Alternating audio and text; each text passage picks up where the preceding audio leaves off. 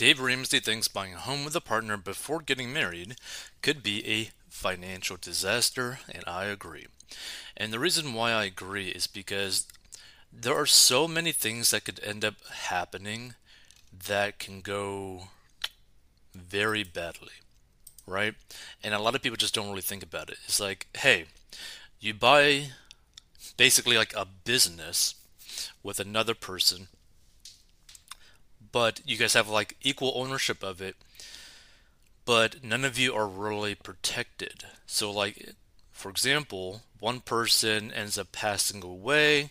Now you own this business, aka the house, with the relatives of that person that you might not even like. Now they get equal say as to what happens to that home.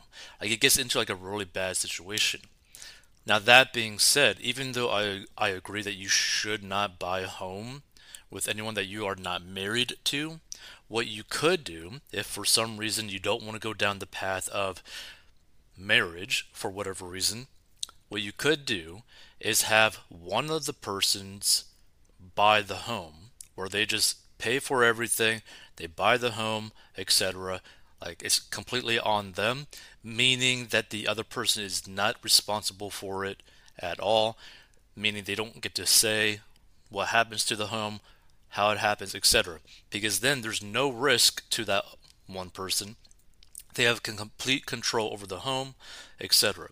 And so it makes it easier if things were to end, right? Because you have that clear agreement. This person is in charge of the home, the mortgage, etc. That's completely on them. My name's not connected to it. They get complete ownership of it, and I am able to just do whatever I want basically on the other side.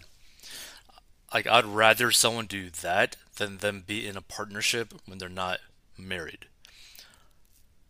And you don't really want to be like renting to your partner. So that's why I say they should just acquire all the cost of it just to make it simple. So, according to Ramsey, people in relationships who buy homes together before getting married complicate the breakup like nobody's business. You're gonna buy a house with her, you better put a ring on it first, buddy, Ramsey said. The call took an interesting turn when Dominic revealed the couple had been together for six years. Getting married, Dominic said, would cost a lot of money to spend on the wedding. You don't have to spend a lot of money on the wedding, Ramsey personality Jade Warshaw said, adding that you can get married at a courthouse and have a party later if wedding costs are too expensive. Now, here's the thing, too. I think people really underestimate what people are willing to spend on a wedding. Like a good show that kind of like exposes this is Marriage or Mortgage on Netflix. I believe it's still up there. Where these couples are shown like different homes that they can afford with their down payment or what they could get for one day at a wedding. And what these people are willing to spend on a wedding is mind blowing right? Because you have people who have like maybe 30, 40, maybe even $60,000 saved up for a down payment that they're willing to blow completely on one single day that they're never going to get back on a wedding. So you add that onto this whole thing that just makes it kind of crazy. Like you don't need to be spending that type of money on a wedding. Just get like a cheap wedding or go on like a trip or something and just like have that as like your wedding, maybe spend like 5k, maybe 8k, maybe 10k, but nowhere near 30, 40, 50 or 60k and then use the rest of the money for a down payment to actually get your guys' like future pretty much set up. Because if you're able to have a really sizable down payment when you're like a married couple like when you first start like when you first get combined and you're able to pay off that home very quickly, like if you're able to get to that point within like five years after getting married of basically paying off your home, or maybe 10 years after getting married, you're going to be so financially set. It's not even funny. Like, you're going to be so financially free that you could do basically whatever you want to do because your housing cost is like nothing. Like nothing. You could go on trips every year because you don't got that mortgage to pay off anymore. Like you have so much more freedom. You have so much more cash flow. And one of the biggest expenses for human beings is their home, their residence. So you got to really think about that too. So Ramsey has heard horror stories over the years about couples who weren't married and bought a house together. Because you now have a partner, you have no protection under the law, Ramsey said. Get married and then buy the house. Even if you have to put off buying a house because you have an expensive wedding, which again, you shouldn't have an expensive wedding. Ramsey highly recommends making these moves in the right order. I don't want your marriage doomed, and I don't want your finances doomed, Ramsey said. And like another way to really think about it too is that finances is one of the biggest reasons why people break up, especially marriages, especially people who are just together for a while. Like finances, when you guys are not aligned as to what you're wanting, is one of the biggest reasons why you break up.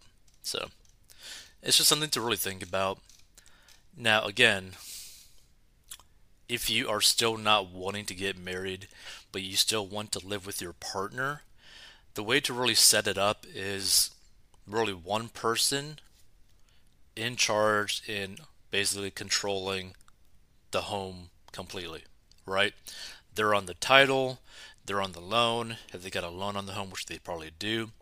Like they're completely the single person responsible for the management cost of the home. Because then there's no questions, okay, like how are we going to be spending it? Like how are we going to afford this? Blah, blah, blah, blah. Like one person in charge of, you know, paying for that home. Now that could also bring up kind of like issues because that gets into like a really weird power dynamic where one person is basically going to get the appreciation of the home, like the benefits of owning the home, but the other person is not going to get basically anything, which is kind of like a sad situation to be in. And also, the person can like literally be like, "Hey, I'm kicking you out of the home because we're no longer together. Like, I don't want you in here, even though we got kids, etc get out of the home. And that person could do that, like legally speaking, because they're the sole owner of that home. Which again is why you should never buy a home with someone that you're not married to, and you should definitely get married if you are planning on living together as like a couple.